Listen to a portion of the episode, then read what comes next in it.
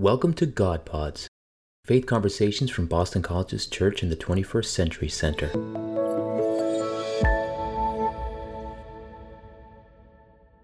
Welcome to God Pods. I'm Elise Italiano Ureneck, Associate Director for the Church in the 21st Century Center at Boston College.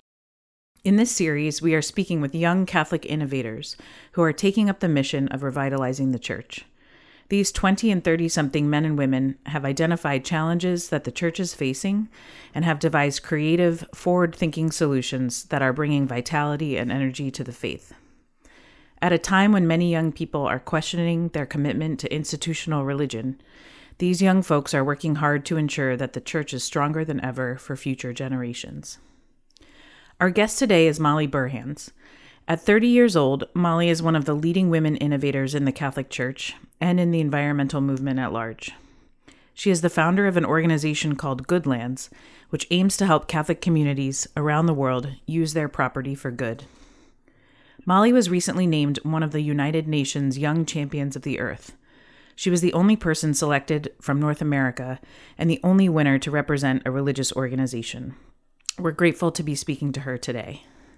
Welcome to God Pods, Molly. Thanks so much for having me, Elise. Uh, would you start by telling us a little bit about yourself, where you're from, what you studied, and how you became interested in sustainability? Um, I'm originally from uh, Buffalo, New York, and while I was there, I studied philosophy with the Jesuits at Canisius College and I also studied ecological design at a small master's program in Western uh, Massachusetts called the Conway School. And I have always been passionate about nature. I grew up, you know, hiking in the woods and really just kind of in love with the natural world. And um, through kind of founding my first, co-founding my first company, um, Grow Operative, which is an agriculture systems company, um, I got really into actually how design and designing with nature was a key part of sustainability. That's great. Um, so, what is Goodlands? What inspired you to start it? And just kind of give us an overview of what you're up to there. So, Goodlands is a nonprofit. We help people use land for good. Um, it's kind of born out of this fundamental realization that many of the issues that we confront today are uh, can help be addressed by managing our properties more thoughtfully and carefully. So we provide the information, tools, insights for Catholic communities to look at their entire uh, real estate portfolios holistically and optimize their use for environmental and social impact to address, you know, the most critical issues we're facing today from environmental destruction to migration. Um, I guess what inspired me to start it was I was hanging out with these really amazing nuns in my early 20s. I was thinking about becoming a sister, and um, I would sometimes visit their convent on like breaks or weekends if it was a long weekend. And I was so inspired by them. But every morning before, um, or I should say between like 6:30 a.m. prayer and until we went into the city to help out with services, um, I would take that time to hike through their grounds, and it was so peaceful. But I also saw so much opportunity for um, sustainable management, like forest management, um, you know, addressing invasive or species or erosion that could have actually, some of which could have helped the community financially and could have helped the the ecosystem. So that was really the inspiration. Um, it got much a much more global view when I started to do kind of mapping in, in graduate school, and I saw that there was this way to computationally approach massive amounts of properties at once and figure out how to, you know, bring these things like forest management or agriculture to the places where they're going to have the most impact. I think it's really cool that um, in the process of discernment, which I know the Jesuits at Boston College would love, um, you kind of came to another inspiration of the Holy Spirit too, um, which is this organization. Um, you mentioned mapping, um, which is a huge part of Goodland's work, uh, mapping the church's uh, resources, property, personnel, etc. Um, I know I speak for myself. When I when I think of a map, I think of sort of the paper thing you pull out to orient yourself uh, or get to where you need to go. Um, what do your maps do, and what kind of technology are you using to build them? Okay, so we are using Geographic Information Systems technology, or GIS. Um, maps are no longer these static Cartesian planes. They're actually these massive databases. Um, you know, you can, if you lift up kind of the visual side, it's really just, you know, a data structure and databases and, and information. Um, so what, and I should go back actually to say that pretty much anything that can have a where, like where, where do you like to buy ice cream? It can even not be totally quantitative. It can be qualitative. Where is my favorite place? That can be mapped as well statistics like there's 50 Catholic hospitals in this country. Um, so they've really revolutionized and how we use them is there's a ton of information already out there um, generated by like the USGS, the United States Ge- Geological Survey, um, you know, NOAA, um, different conservation groups. And we can combine all that data to see a good example would be we mapped um, USCCB properties. Um, so the collection of different types of properties, not just the ones owned by them specifically, but Catholic properties in it and we um, worked with a team on analyzing their habitat connectivity. So that's how much they contribute to these kind of wildlife corridors. And that kind of information can help a community see where, you know, which properties of theirs could be making a critical contribution to the ecosystem. You can't really know that kind of information without maps. Um, other things would be like, you can just layer in like soil types and you could see where you have prime agriculture soil, um, layer in even, you know, and run analyses to see uh, landslide potential. The possibilities are pretty much endless. And so maps are no longer just paper, even though those are maps too. There's just these amazing tools that can do so much. Do you have a sense then, uh, or an estimate of how much land or property the church actually has? Um, and if so, uh, how would you rate um, the church's responsible use of that land at this point? Um, so, the United Nations Faith for Earth program estimates that 8% of the habitable surface of the earth is owned by faith based organizations. So, that's everyone beyond the Catholic Church, too. To give you an idea of how much land that is, that's 8% of habitable earth is larger than India and Sudan combined. Um, it's massive the Catholic Church itself is kind of the most organized. So we can speak of it a little bit differently than say Judaism because we do have a hierarchical structure even, and we have like, you know, canon law that does influence property and larger property sales will go up to, you know, higher in, in leadership for approval. So that's when they say the Catholic Church's land, I mean all of these little moving pieces that um, kind of compose the body the exact landholding numbers are unknown at this point. So any estimate you see out there, I don't know where they're getting it because we have most of the data on it more than anybody else, and we can't even give you. We can give statistics, and we can say, you know, if the church, if every parish is on average one acre, you know, it's going to be that's already a quarter million acres globally. Um, but you, we all know that there are monasteries and convents that are, you know, tens of thousands of acres. Um, and then there are, you know, other kind of parishes that are much smaller, you know, just a tiny parcel in the city. So it's really not known. We could probably make an estimate. Um, we probably should. Maybe you'll work towards it, right?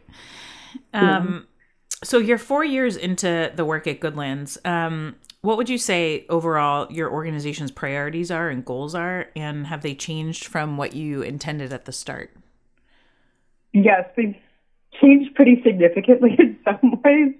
Um, so our goals have there has been more of a influence on the mapping side than the property side for the last couple of years. Um, when I founded Goodlands, I started calling dioceses and bishops around the country. And um, first, when I founded Goodlands, I thought that Catholic conservation would be like a really big thing. I was like, of course, we're the largest non-governmental network of healthcare and education, and we must be the largest network of conservation, and I totally miss that. Even though I think we're only just kind of realizing with integral ecology how deep environmental care is to and its connection to um, all of our other missions, because it's a little bit less clearly spelled out, you know, um, in the Gospels, but it definitely is there. But so originally I thought that I'd be joining an organization doing this, and I saw no one was doing it. And so I went to go do it, and I started calling these bishops, and I said, do you mind if I look at your land records? And I started going to dioceses and talking with them. And that totally shifted because I thought that at least, at the very least, we'd be starting off with,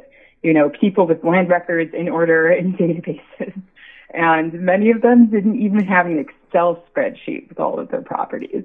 So that really shifted us from this mode of let's, you know, work with what's there to, oh my gosh, we need to like digitize all of the property records of the Catholic Church and like every client we work with. I even, um, you know, from the start, I knew that a way to take all these programs we were writing would be to create a cl- classification system of dioceses around the world. And then when we work with one diocese on their property, um, we could scale that for much cheaper and more efficiently to a diocese of a similar, you know, that has similar data in it, similar landforms, ecology, um, demographics, etc. And I went looking for the diocese map, and that didn't even exist. So we made the first comprehensive global maps of the Catholic Church in history, I should say global database maps. And that took a massive team to do. Like I never thought that we would be starting with this little data. Um, what's really kind of shifted aside from becoming the uh, you know digitizers of much of the Catholic geographic information out there, um, or making it you know making it geographic is um, also uh, realizing that we need a, a structure like a system to share this information. Because while we were focused on the environment and you cannot do scientifically sound environmental programs without so obviously understanding your environment, which maps are used for, um, we didn't realize that, you know, we would be these data stewards and that's a huge responsibility. Um, especially because that data has the power to be transformative for Catholic healthcare, Catholic education, you know, Catholic aid. It's so valuable. So now we have kind of added in a goal of creating this data infrastructure and resource for the Catholic community so that our impact can be multiplied beyond just helping make land work for good. We can then take those fundamental records and help improve all other programs by giving the right people access to them. That's fantastic. Um, I also saw that you added, um, there's a huge section in terms of your goals and work that you're building out um, on your website, a section dedicated to Catholic parks. Could you speak a little bit about that? Yeah, so um, we kind of created a classification system for ranking which properties will be most suitable for parks. Now, um, for kind of adaptation to that, I should say. So one of the um, things is we can do this with data, but at the end of the day, you need to sit down and hear communities' needs. Um, parks are, they fall into about six different categories. They could be anything from a community space and allotment to a contemplative space. They could also be, you know, um, recreational areas, you know, a, a playground um, that's accessible, or you know, a more wilderness area that would only be possible on you know those much larger 10,000 acres, say monasteries or um, retreat center properties, etc. But um, so we've created this classification system, and we can identify now which properties will fall into it. Um, the motivation for that is both spiritual and um, and also concrete. Um, even if spiritual is concrete, but you know what I mean. Mm-hmm. Uh, what's the word for it? Temporal. um, one of them is that you know green spaces. Um, you know, so many studies, and it, it seems like a new one comes out every week now, show that access to green space is so influential to people's mental health and their physical health. And the Catholic parks are really just an extension of Catholic healthcare, if you want to say it that way, um, in some ways. And they're realizing that we have these spaces. And these spaces are opportunities for living our mission to do good, to improve humanity's, you know, well-being, but also spaces that are opportunities for evangelization. Um, you know, it's such a beautiful um, experience to be in nature and contemplating God. And um, this kind of park system would offer that opportunity to connect both humans and, and God and nature by creating um, oases. I think Pope Benedict said it earlier. I said, are not the oases of creation that sprang up, say, around Benedictine monasteries in the West, foreshadowings of the reconciliation of creation brought about by the children of God. I really think that envisioning this uh, international network of um, conservation and uh, spaces and kind of human use spaces that is managed by the church is a really just an inspirational idea. We that initiative hasn't launched yet. We are launching that in about a year. So we're working on all the finances and getting the kind of legal stuff all shorn up for it and partners together. That's great. I'm glad you brought up um, Pope Benedict XVI. I was going to ask, um, you know, he and Pope Francis seem to um, be all over your marketing materials and your website um, in that they emphasize that environmental ecology and sustainability is related to a lot of um, issues in human ecology. So I think of, you know, um, a sustainable planet will better support overcoming things like food insecurity or the refugee crisis. Um, what is what is that relationship between the environment and human beings mean to you, and why is it important for Goodlands? Well, when we look at humans in the natural world rather than as separate, but you know, brought together by this bond, an integral connection or in, integral ecology really kind of embraces that that bond between the human world and the natural world and environmental and social justice. Um, you know, that's something that both Pope Francis and Pope Benedict have, um, you know, written about extensively and so well. Um, I think you're allowed to like by both popes, maybe not on Catholic Twitter, but in real life. um, I think you I are too, Molly. yeah, I think they're both awesome excuse me. I think they're uh, they're both awesome. Um, so uh, Pope Francis, you know, Laudato Si is just I think it's one of the most important documents of the century, to be honest. And um, when I read it, it was just like my heart was singing the whole time. It's just this. It's so, and it gets into the integral ecology because it, you know, it really dives into the the human issues of sin, of you know, um, greed, and of social ills that are influencing environmental ills. Um, so I think it's, and it's just, you know, he just dives into all these pieces of environmentalism too that you, you simply cannot fully manifest Laudato Si as a church without maps. Actually, um, you know, if you want to talk about our carbon footprint, even measuring that and storing that information well, and you know, making sure that we hit targets, you cannot do that without well organized databases. Um, if you want to talk about habitat connectivity, which he just poetically waxes about in the document, um, like I said, we mapped that in the USCCB, and like you cannot you cannot understand how habitats connect to each other without understanding the landscape. So um, both of them, you know, um, just constant they just are constant inspirations, and I think we're just so blessed as a world to have them alive at this time, and as a church to have both of them with you know their bodies of work and influence. It's wonderful. Um, so, speaking of kind of love of popes and uh, relationship to the Vatican, you've, um, you know, there have been a lot of recent conversations in light of kind of the most recent iteration of the sexual abuse crisis about the need to expand opportunities for women's leadership in the church. Um, you've been able to get several meetings with high ranking Vatican officials about your project. Um, could you tell us what that was like and um, what that co- collaboration uh, continues to look like? Yeah, definitely. So I um, I first went to the Vatican when I was 26 years old, and I somehow landed meetings with Cardinal Turkson, the Secretary of State's office. It was when I was looking for that diocese data set that I was like, oh gosh, we must have this. Um, So it was amazing. I talked with Cardinal Turkson for like an hour, and he's just a phenomenal human. And um, then the Swiss Guard led me into the Apostolic Palace to the third loggia, which is where the Secretary of State's office is. And it is full of the most gorgeous maps I've ever seen. If you've ever been into the Galleria della Carta Geografiche in the Vatican Museum, and excuse my Italian if I totally butchered that, um, the Apostolic Palace has like that times at least like five. it's a cartographer's dream. Um, but they haven't really had a map update since the Holy Roman Empire. so I um, I was terrified. I thought I could. I, I was like worried that maybe I can be excommunicated for even asking this question. Like I was 26. I was just confirmed not that long ago. Before that, so um, and I sat down with these priests and I said, you know, do you guys mind if I do this? Here's my graphic prototype. I have the best team in the world, or one of the best for doing authoritative boundaries and they spoke in Italian for like five minutes and I was like, oh man, this is it. and then they were like, yes, this would be useful for everything.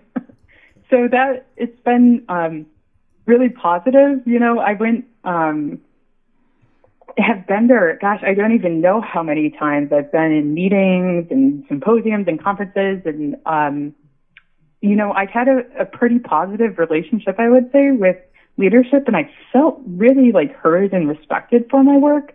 You know, the challenge of um, Rome is that communications, you kind of have to go there in person and deliver letters and like, you know, I don't want to say get in people's faces a little, but you do, um, to actually move things. And I don't think that has anything to do with being a woman. Um, I think it just has to deal with communications and also the fact that like so many people in the Vatican I meet are just like constantly traveling, overworked, almost I would say, um, to the point of you know that's totally understandable. But um, yeah, so that's been surprising. I think as a woman, you know, my biggest challenge that I've seen has actually been fundraising within the Catholic Church. Um, all of our support has come from, except for, um, I shouldn't say all of it, but right now, all of our support is coming from secular institutions, despite the fact that we've made a tool that's absolutely essential for global Catholic operations.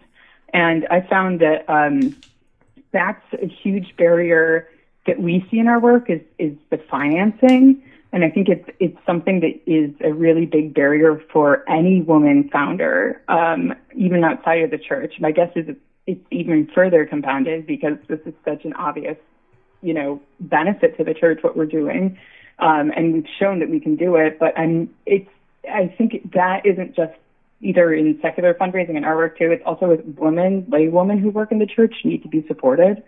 Um, and I think it's really hard for them to, you know, often get the support. So often, you know, I hear about a woman working in a diocese who can't afford to kid, send her kids to Catholic school. Um, I think we need a big, a big shift with that. And that shift includes shifting from like being slaves to actually being servant leaders um, I'm really hopeful. Like there's still a huge amount of work that needs to get done for women in the church. Um, I think probably the only reason why I've been listened to so much, I shouldn't, I should say this is totally speculative, but is because I have a bunch of like really powerful intelligence about the church, and that kind of makes it necessary to listen to me um, in some ways. But I think for the average woman, her experience might be a little bit different.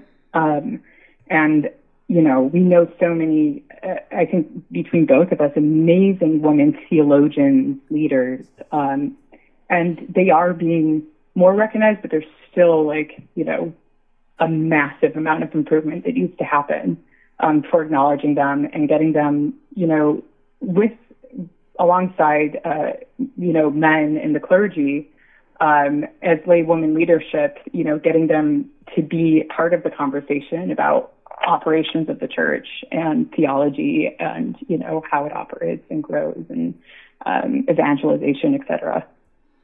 Well, I think your positive experience, I'm sure our listeners will be moved by. Um, it's so great to hear. Um, I'm sorry to hear that fundraising for this is a, a challenge. You've noted that the church is kind of excelled and kind of dominated certain social sectors like healthcare, education for the poor, kind of charitable outreach. Um, how do we, as a church, get sustainability um, and the preservation of the planet kind of up there? How do we become the leader, which is in this area, which is one of Goodland's aspirations, I think? Yeah, well, I guess the first thing is really obvious. Like, it's just not going to happen without a geospatial infrastructure um, supporting multiple efforts at once and reducing redundancy. So that's, I mean, that's a really key part of all of this. Um, you know, other than that, I, I really just think it's the support. You know, I know Tomás Insua from GCCM and Alan from SciNESA and the St. Kateri folks. Like, there's um, and obviously Catholic Climate Covenant. And there's so many of us, and we all have really important ideas, and it's wonderful because we kind of fit together like puzzle pieces together. Like we do absolutely pretty much no activism, but it's absolutely key. And GCCM does a lot of that, especially in the divestment space, and they do a great job. Like there's all this, but if you catch us on any day, we're all just like, you know, so, um, yeah, so I would say almost everyone I talk to is under resourced and under so like I think that that's really the the only barrier. um, that's most significant. The other is, um, you know, which is part of that and getting tools and resources out to communities is that priests and their homilies, you know, people in church groups need to, you know, engage with this idea of ecological conversion, I think. And they need to, um, you know, talk about Laudato Si more. It's the season of creation, and then I've heard Laudato Si mentioned once during this entire season so far. Um, and it's, you know, at, at church, and it's, we need to get better with that. Um, so there's like this internal change that needs to happen with people to realize how, you know, big the crisis is, but then there also are a bunch of groups out there already with the ideas and the connections to, that are made, and they just need to be, you know, better supported. That's great. Um, outside of the Vatican, have there been dioceses, parishes, religious orders, or even secular groups that are showing interest in your work? Yeah, so I had actually the head of sustainability for a coalition of 600 million evangelicals come to me and asked, you know, how can we work with you? And I was like, maybe we could franchise it. Look, I don't know. We're still figuring out how we can scale it to other other religious groups. Um, I don't want to take them under our wing just because I actually think having, you know, if you had a geo database with information about the properties of all the different world religions, you'd probably be the most powerful person in the world, and I don't want that to happen. It'd also be very dangerous um, from a security standpoint. So that's why I want to figure out how to kind of like federate it and not be not be the have all that kind of information um, in one place. But yeah, so the evangelicals have come to us. Um, we will, you know, we had architecture firms come to us actually. Um, you know, I think we could expand to the kind of private. There is a private market for this, and there are a lot of GIS firms out there. Um, what we do at the church is unique because we already have so much data. And so that makes it, that's what like kind of makes us stand out in that space. And also our approach to property. There really aren't any people I know of that are doing this for large landholders. So like in the future, I'd love to, you know, expand what we do to like telecommunications companies, um, any group that like has a lot of land. One of the things that has struck me is that if you step outside the activism and education space when it comes to the Catholic Church, we have to realize that Catholic, you know, it's not a, I hate to use the word, but it's not a market unless you're like selling rosaries and prayer cards. Like Catholic healthcare serves everyone. It doesn't matter if you're Muslim. It doesn't matter if you're Jewish. It doesn't matter if you're an atheist. Catholic healthcare serves everyone, and it serves everyone with most of the time high quality healthcare. Um, and Catholic environmental programs that are about on the ground action and implementation um, you know, that have the kind of a model of providing something that's unique. It's not something that like Nature Conservancy can provide, and that is us because there's a totally different business model than theirs, but um, an operations model. But like there's um, that has to be scalable. Like Catholic can cannot be the only quote market for that. It has to be something that can benefit anyone that comes to us, and for us, it's just anyone that owns like a ton of land. That's helpful explanation. Um, the final question I have is what advice would you give to young entrepreneurs or innovators who, um, Catholic or not, want to have an impact for good, um, especially in some of these sort of big social areas and enterprises? Yeah, I think, um, you know, the first thing is discernment. Um, shout out to the Jesuits. like I never, I never like was looking to make a big impact um, or really change the world. Um, that just has never been, you know, I just kind of want to do whatever God wants me to do. And I know that like that will make me the happiest. Um, if you are called to like start something new and you have done the research to make sure there isn't someone out there doing it already, um, you know, I mean, there's like a GIF out there that I've seen on the internet of like these two guys on a roller coaster that look like, oh my gosh, that's kind of what you're in for. Um, if you say yes, um, it's it's absolutely like awesome and crazy. And you know, starting something new, it's it's it's so creative. Like I I have backgrounds in art and science and like entrepreneurship is perhaps the most creative thing I've ever done. And it's overwhelming. There's legal, there's, you know, HR, there's grant writing, there's networking, there's, uh, you know, and then there's the technical side and it's, it's just amazing. The learning experience is invaluable. You can't really be afraid of failure um, because you're going to mess up multiple times along the way. I guarantee it. It's really, really humbling.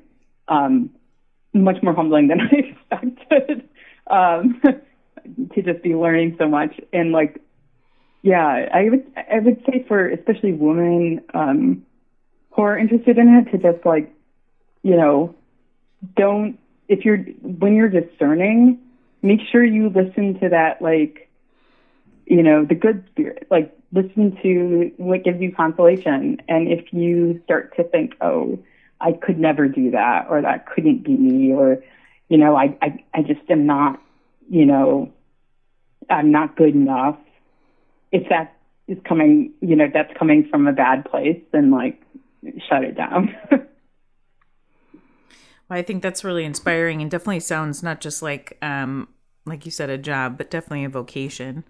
Um, and I know that we're grateful that you've responded to that uh, movement of the good spirit.